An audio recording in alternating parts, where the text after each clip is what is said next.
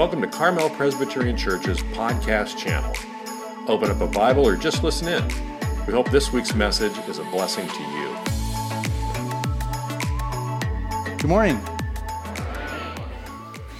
So, Jesus was debating with a bunch of religious leaders, and one of them came up and he saw what was going on. He asked Jesus, Which is the greatest commandment of all? And Jesus replied, Hear, Israel, the Lord your God, the Lord is one, and you shall love the Lord your God with all your heart, with all your soul, and with all your mind, and with all your strength. And there's a second, you shall love your neighbor as yourself. Would you open a Bible or an app to Luke chapter 19?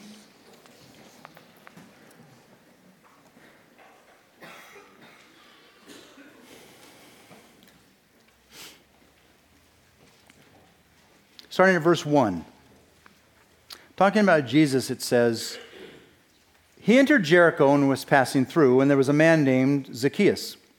He was a chief tax collector and was rich. And he was seeking to see who Jesus was, but on account of the crowd, he could not because he was small of stature. So he ran on ahead and climbed up into a sycamore tree to see him, for he was about to pass that way. And when Jesus came to the place, he looked up and said to him, Zacchaeus, Hurry and come down, for I must stay at your house today. So he hurried and came down and received him joyfully. And when they saw it, they all grumbled. He has gone to be the guest of a man who is a sinner. And Zacchaeus stood and said to the Lord, Behold, Lord, the half of my goods I give to the poor. And if I have defrauded anyone of anything, I restore it fourfold. And Jesus said to him, Today, Salvation has come to this house, since he also is a son of Abraham. For the Son of Man came to seek and to save the lost. Now, much of what's going on in this scene escapes us because it wouldn't happen in our lifetime now. We live in a far gentler world. But in all likelihood, all of Zacchaeus' children and his wife were shunned by everybody else in society unless they were also the wife or children of a tax collector or some other outcast, no one would have anything to do with it. Have you ever experienced that at school? Being shunned or having somebody just mad at you for a day and how it feels? Can you imagine how that would have felt to be shunned and to be just kind of an outcast? When I was small, when I was kid, uh, I just happened to grow up with a bunch of guys that were tall. So I was small, short, like Zacchaeus. And one of our guys in the group, Bradley, he was the bully. And he would pick on me. And I, I dreamed of, of, you know, the back of those um, comic books back then, they had muscle men, and you could, you know, pay $100 or something and become a muscle man in six weeks. And I dreamed of, I never did, but I dreamed of doing that and beating up Bradley. Um, in our school, from the time I was in kindergarten, I believe, was a guy named Timmy. I grew up on the same block as Timmy until I was five, and Timmy was the class outcast. Timmy was awkward. Um, he may have had what we today would call, you know, some kind of learning disability or something, and nobody cut him any slack. It was awful. I, I'm so glad a couple of our kids grew up around here where that kind of bullying and picking on people isn't allowed. But in, in my day when I was growing up, it was there was always somebody in the class that people were mean to, and it was awful. Because when most people are rejecting you, how do you feel about yourself? Probably don't, probably don't feel too good. You probably are inclined to reject yourself as well. If life is not living up to your expectations, if it's too hard, or if you feel unvalued by others, that also can result in you feeling like nobody really loves me. Now, about a month ago, I'm going to recap it for those of you who weren't here. We went over the parable of the prodigal son, in which a man has two sons. The youngest says, Give me my inheritance, which is a third of everything. The father gives it to him. He goes off, spends it all on prostitutes and wild living. And then he comes to his senses, comes back, and while he's far off, the father runs to him, welcomes him back, throws him a party. But when the elder son hears about it, he refuses to go into the party. And he says, I've slaved for you my whole life, and you wouldn't even give, you haven't even given me a young goat to celebrate with my friends. And that's called the parable of the prodigal son. And Jesus told it to a crowd of both prodigals, tax collectors, and sinners like Zacchaeus. But also in the crowd were a bunch of religious leaders who were a lot like the elder son in the parable and didn't really actually love God, but were slaving away from him. So our culture celebrates that parable as it being aimed at people who have really sinned badly and telling them, come on, God will welcome you back. That's what the parable is about. And it certainly is about that, but that's not what Jesus' focus was. It's really misnamed as a parable. It shouldn't be the parable, parable of the prodigal son, it should be the parable of the two lost sons. Because both the prodigal and the elder son are lost. Neither are in a right relationship with their father. And Jesus was actually aiming this story at the religious leaders who reminded us of who remind us of the elder son. In the ancient world, most people were religious. Today in our culture, we have a lot of people who, I don't believe in God, I don't know what they're. In the ancient world, almost everybody had God, a God or gods, and they were very much aware that there is a spiritual realm that actually impacts the physical realm. They weren't idiots.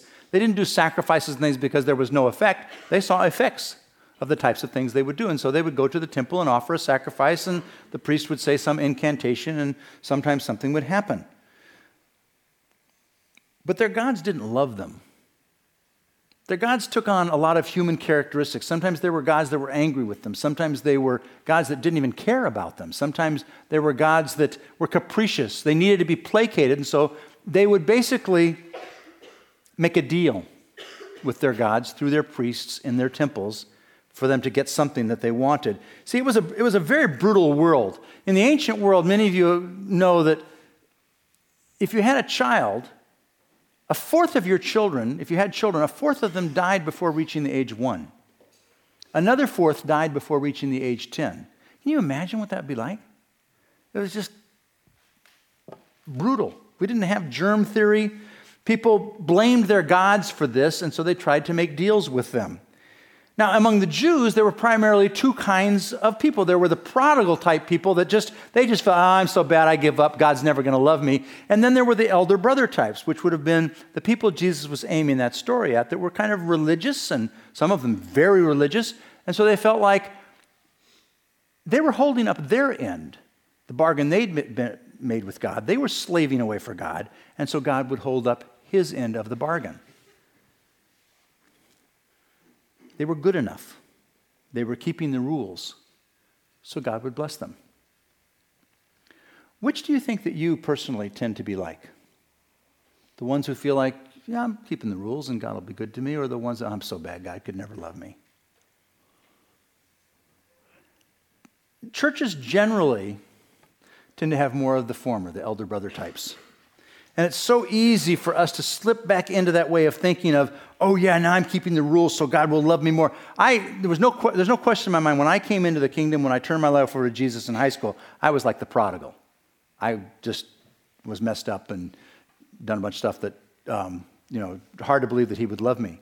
But it's interesting that as the years go on, and we're involved in a church or, doing, or Jesus is transforming us, our tendency is to devolve into more of an elder brother type of attitude where, oh, yeah, I'm keeping the rules and God will be good to me or God will bless me. Jesus comes along and completely breaks the mold. He loves the worst person in town, Zacchaeus, in Jericho, in front of everyone so that everyone will know that God loves the worst. It would have been ast- it was astounding to them. What did they do? They grumbled. Now he's going to be, stay with a real sinner. Jesus is not playing by their rules, but he's come to seek and save the lost. They just don't realize they're also lost. So, prodigals like Zacchaeus, or like the ones that were in the crowd when Jesus told the parable that we call the parable of the prodigal son, they generally realize they're not good and they kind of feel because of all the rules of the elder brothers, God could not possibly love them. And similarly, those in our society who feel rejected by society, for whatever reason, our society is so, there's so much pressure to excel to be stellar in something, to look a certain way, to perform a certain way, whether it's school or sports or your, your career, that whenever we don't feel stellar, we just tend to go to the place of, oh, God doesn't really love me. See, in front of all Jericho, Jesus befriends the friendless. Elder brother types generally feel they've been nice enough or good enough, at least, maybe not deep down, but at least in some way, to satisfy God. They've kept their side of the bargain, God will keep his side of the bargain. This is actually similar the ancient religions that existed, where people would go to a temple and make a bargain with God and give a sacrifice, and the priest would say an incantation, and away they would go, hoping that their kid wouldn't die, or their enemy would, or that they would succeed, or whatever it might be. Jesus comes along and says that neither the prodigal nor the elder brother is understanding God. They're both misunderstanding. They're misunderstanding God's intentions and his desires and he demonstrates this over and over with befriending people like Zacchaeus. What was Jesus' fame? Who did Jesus, was, who was he famous for hanging out with? Tax collectors and sinners. Everybody thought, this is a weird rabbi. He's hanging out with the bad people, that if he touches them, even, he'll be unclean. He comes and breaks the rules and breaks the mold to say, God loves you. Whether you're an elder brother type keeping the rules or you're a prodigal disobeying them all.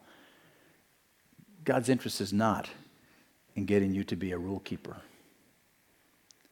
We're beginning a very brief new series today. It's kind of back to the basics um, or building blocks, looking at the purposes of the church. Today, we're going to look at kind of a, a, one way to summarize it. We'll approach it in different ways. In part, we're doing this because we're, we're really heading into a very exciting time as a church where um, we're trying to see how God is going to lead us to effectively reach future generations. And, and part of that is I'm going to be passing the baton as the senior pastor, passing on to the next one. We have, in, in my experience, in all the churches I've been in, the best um, process for finding God's, God's person to succeed me. And I'm very excited to see who that will be. We have a fantastic group of people working on it with a really good process. So be praying for them. Uh, we're not sure exactly how long that will take, but uh, very exciting. So during this exciting time of transition, it's important for us to kind of go back to basics and say, okay, so what are we all about as a church?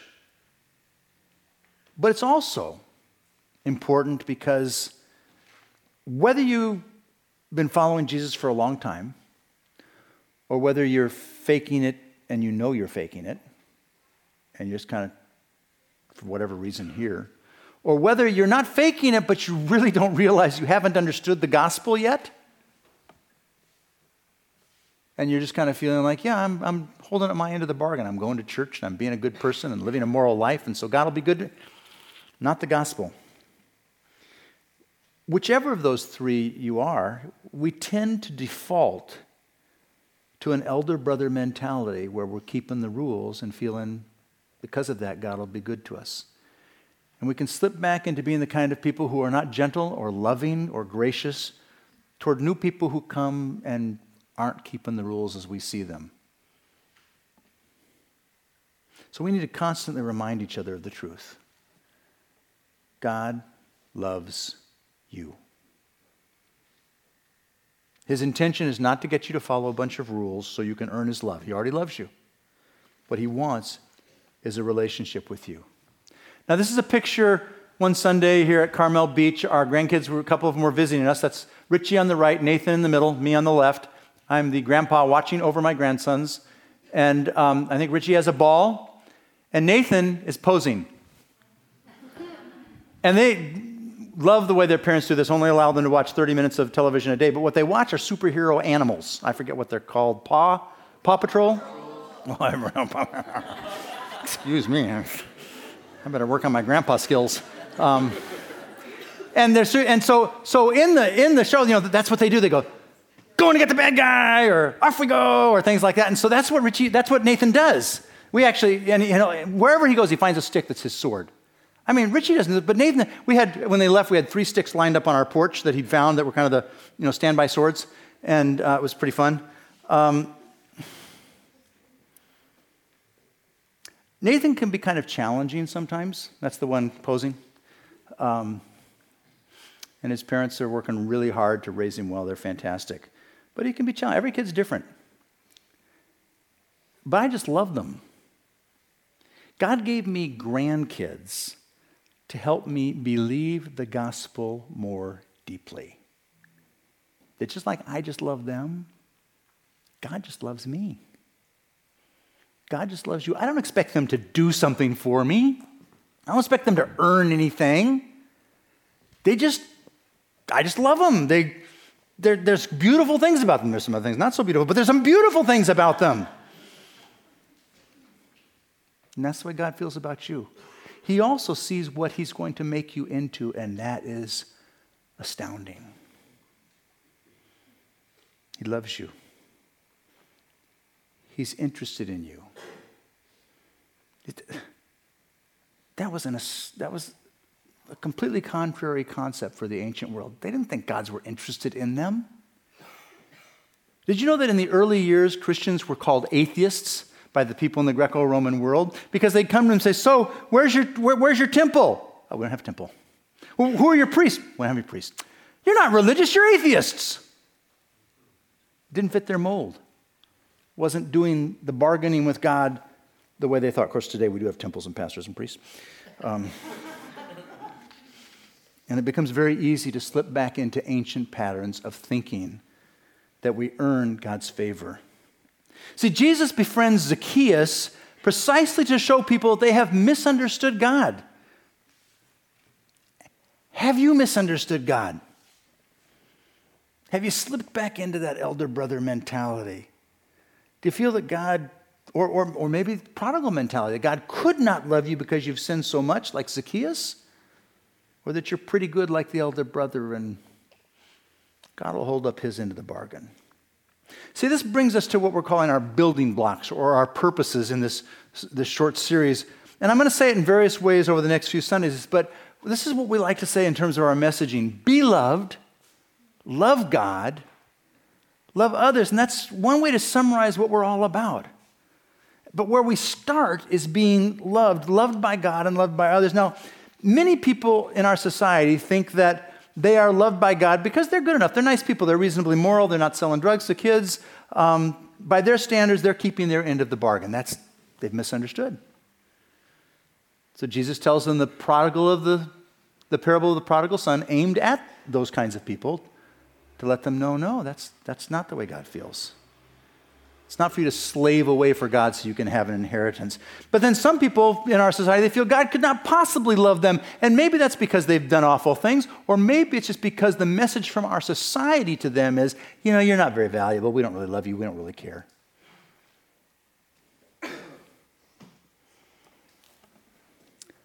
Jesus becomes famous for hanging out with outcasts and sinners. In front of an entire city, he befriends the friendless Zacchaeus so that all will know that God loves Zacchaeus. And if he loves Zacchaeus, then he loves me. And he loves you. So, one of the great purposes here at CPC is to help people experience being loved. Loved by us, loved by God. For God so loved the world that he gave his only begotten Son, that whoever believes in him should not perish but have everlasting life. While we were still weak at the right time, Christ died for the ungodly. Why, one will hardly die for a righteous man, though perhaps for a good man, one will dare even to die. But God shows his love for us, in that while we were yet sinners, Christ died for us. Now, by befriending Zacchaeus, did Jesus convince everybody that saw that God loves everyone? Of course not. But some probably realized what was going on. Did, did Jesus just do it for show? No, he actually loves Zacchaeus. Well, how do we live out this purpose here at CPC? It's difficult for people to believe that God loves them unless followers of Jesus love them we, and we cannot simply pretend. We have to actually, sincerely, genuinely love people and befriend them. Now, I've said this to you a number of times, but you are, act, you are a, a, wonderful group when it comes to this. And I've visited lots of churches whenever I'm on vacation or visit other churches, and honestly, I don't think anybody holds a candle to you guys. You're, you're, you're so friendly, you greet people, you strike up sincere conversations. It's fantastic, and it should be that way. Now, that only goes so far, though, doesn't it? There are some of you who it's kind of your ministry to then go deeper with people, but for most people, you can't have 300 best friends. So you have to be in a small group. And I urge all of you to be in a small group. It's very difficult to feel known and loved without that. So watch for those opportunities and join one. But as a church, you, you honestly do much better at at least that initial loving, and then in the small groups, the deeper loving, than I, have seen elsewhere. And it makes me very happy. Um, what do outsiders, people that aren't involved in churches, the rest of our society, what do they say about Christians? What do they, what do they believe about us? What are we like? What's the scuttlebutt? That we are judgmental and self righteous, and sometimes they'll put in hypocritical because they know we're not that good, um, especially if they know me. Um, they think that we're like the elder brother in the parable of the prodigal son, like the religious leaders. And I'm sure there, yeah, maybe somebody in a crowd this large might be that way, but in general, that is not true of you guys. You are not self righteous and you are not uh, hypocritical and you are not judgmental. Outsiders have misunderstood you. We have a public image problem. Christians have been misunderstood from the beginning. Do you know that originally they thought that when Christians were taking communion, they were actually drinking the blood of children? Yeah, and they thought they were atheists, as I said earlier. That we've always had these kinds of issues. The devil works overtime trying to be sure that we are misunderstood. Nevertheless, what did Jesus say about outsiders? That they would know we are his followers by what? The way we love each other. Will every single person who looks in that door and sees the way you love each other, oh, God exists and I want part of that? No, not every, but some will. Some will. Be loved, love God, love others. It usually starts by experiencing the love of some follower of Jesus toward us. When I was in high school, I wasn't a follower of Jesus yet, and I spent a year kind of studying the Bible with um, some, my young life leader and some other guys. We had hot chocolate and donuts, which was a big appeal. And um, I had asked all kinds of obnoxious questions about the Bible. Well, what about this and what about that? And actually, they didn't even answer all my questions, but what they did was they loved me into the kingdom. I knew they loved me.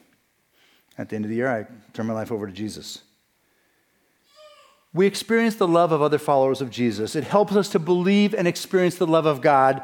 We love God back for who He is, not because it's a bargain we're striking with Him, not because we want the goodies, but because He's actually incredibly beautiful and wonderful. And then He fills us with His Spirit and gives us a genuine love for the people around us. That's the building blocks. That's the basics. And I, I, am setting that because I now want to talk to you about something different. Most of you are, yeah, okay, we knew that, right. Okay? I may have something in the next few minutes that you don't know. I want to talk to you for a few minutes about how the world has changed during my lifetime and what that means for the basic purposes of our church. I, have mentioned to you several times that last year when I was preparing for the series on the Reformation, I had an aha moment. And the aha moment was the following. See, typical of many pastors in this country, I had become very snarky about the American church. Oh, we should be doing this, and oh, we're not, you know, faithful enough in this, and oh, this. And then as I studied the Reformation, I realized that in the history of the world, all of Western Europe called itself Christian before the Reformation, and yet very few people, percentage wise, were engaged with Jesus seriously. After the Reformation, both Roman Catholics and Protestants became more engaged. But today in America, with 39% of the population saying they made a commitment to Jesus that's still important in their life today, with about 13% of the population that are just very committed to Jesus and making a big impact around them, I became convinced that actually, in the history of Christendom, there's never been this kind of a large country with this much engagement with Jesus. So I, I, I, see things differently now. However, it's decreasing. With each successive generation, there are fewer and fewer people, percentage wise, engaged seriously with Jesus. Now, wonderful things have been happening with our high school students, and that's been fantastic celebrating that in recent weeks. And it could be an anomaly, it could be a, it could be a difference, there could be the beginning of a revival. That would be fantastic. But in general, many scholars are wondering will we go the way of Western Europe, which declined and declined and declined until it's very, very few percentage wise engaged with Jesus Christ. Why? Okay, second point. When I was growing up in the 1960s, just I'm that old, um, again and again our parents would say to us, You finish your food because there are people die, starving to death in India. Anybody else get that? Nobody else in this group, okay. Um, last, last service, there were a bunch of us, okay? Yeah, there you go. So I cleaned that plate over and over. No, um, anyway. Um, so um, in the late 1960s, the world experts were absolutely positive that millions of people were going to starve to death in India in the 70s. Do you remember reading about the millions of people who died starving to death in India in the 1970s? No, you didn't, because it didn't happen. Because dwarf wheat was developed, and the green revolution was in full swing, and it came to the place where between irrigation, plants that were more, more robust, like dwarf wheat and pesticides and other cultivation techniques, that the amount that was produced per acre zoomed. And by the end of the 70s, not only had millions of people not died, India was actually exporting wheat. Nobody foresaw that. Well, probably somebody did. You see, I've been reading a book. It's called Factfulness. It's by Hans Rosling. He's a Swede. I don't think he's a follower of Jesus from what I can tell so far. But I really like the book. You know why I really like the book? It agrees with me. it's been saying what I've been teaching my students in Brazil and elsewhere for 30 years. Uh, and Factfulness is just one of a number of books that over the years have impacted me. This, and they're highly researched books. And they're basically saying that in the last 50 years, there has been this astounding development increase in prosperity and longevity in the, the world population. So that if you were to look at a graph of how much people were earning and how long they were living, and I'm doing it from your perspective over time, it's just gone like this with the world population. And many of us were raised and were educated. You're all pretty edu- educated. And so we were raised thinking of the developed world and the un or underdeveloped world and how, oh, there's just billions and billions of people out there starving. No, it's gotten significantly better, impressively better. Doesn't mean there aren't problems. Doesn't mean there aren't bad things, that God weeps with these bad things that happen. But we should also rejoice with God that no longer do a fourth of the children die by age one and another fourth by age 10. No longer do people have no hope. Every society, the people living on the edge are developing and becoming more and more prosperous. And that is a good thing because God weeps when people starve to death. God weeps when people don't get the inoculations that, they, that would have prevented them from getting some kind of awful disease. But Rosling the author of this book, he's been working and talking to the World Bank Association and UN officials for over a decade, trying to convince them of this reality. And he's discovered that people, no matter what the facts are, they really don't want to believe that things are getting better and better. So I'm not going to be surprised if you don't believe what I'm saying. Read the book, okay? I can give you other books to read as well uh, along the line.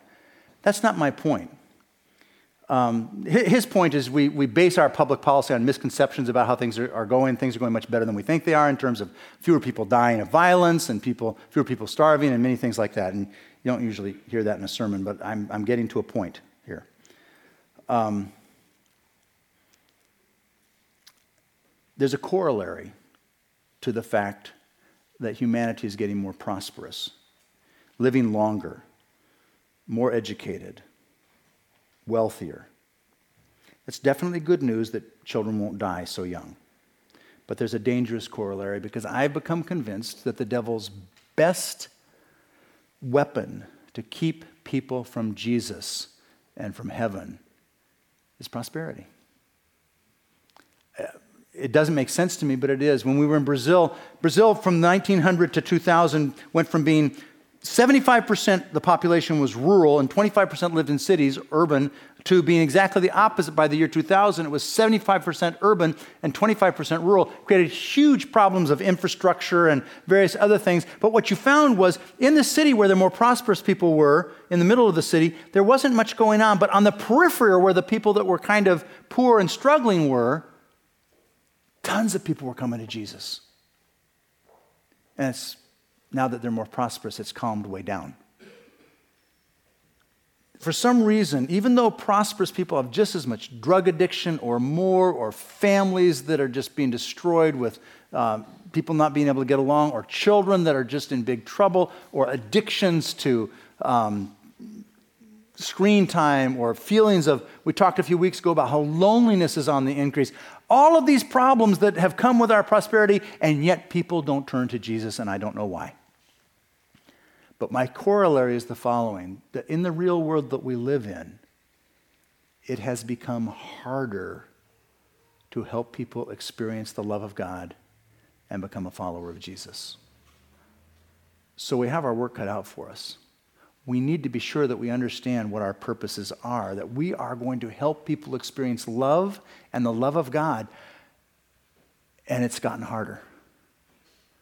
We're going to have to be committed. We have to love each other well. You see, you have what they need. You have what deep down inside they want. They don't really want to have a life in front of a screen on their phone or their computer. They, it's easy. It gives them perks in their brain of little drugs that are released when they get surprises and things like that. But that's not what people really want is to be loved.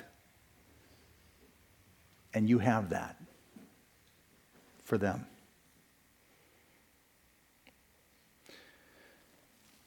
It's gotten harder. Paul warned, but understand this that in the last days there will come times of difficulty, for people will be lovers of self, lovers of money, proud, arrogant, abusive, disobedient to their parents, ungrateful, unholy, heartless, unappeasable, slanderous, without self control, brutal, not loving good, treacherous, reckless, swollen with conceit lovers of pleasure rather than lovers of God, having the appearance of godliness, but denying its power.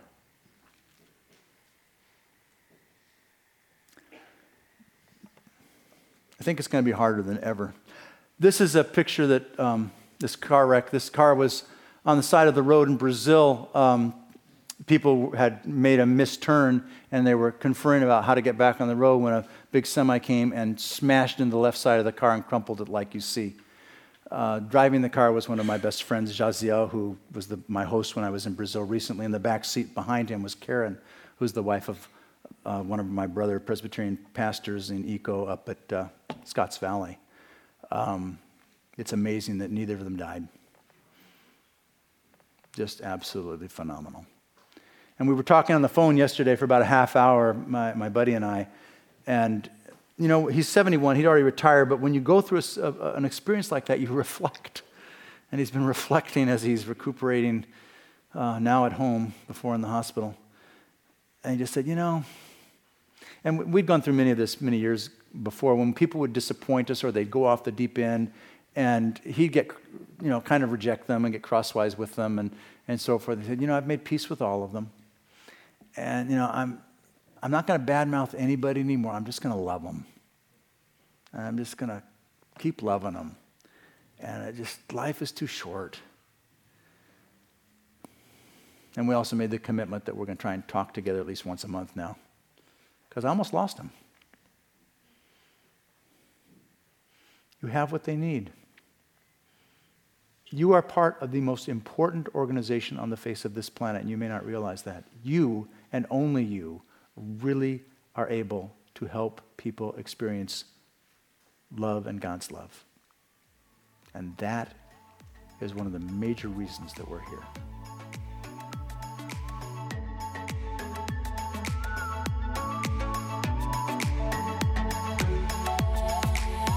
Thank you for listening. For more information about Carmel Presbyterian Church, visit our website at www.carmelpres.org or any of our social media pages. Have a blessed rest of your week.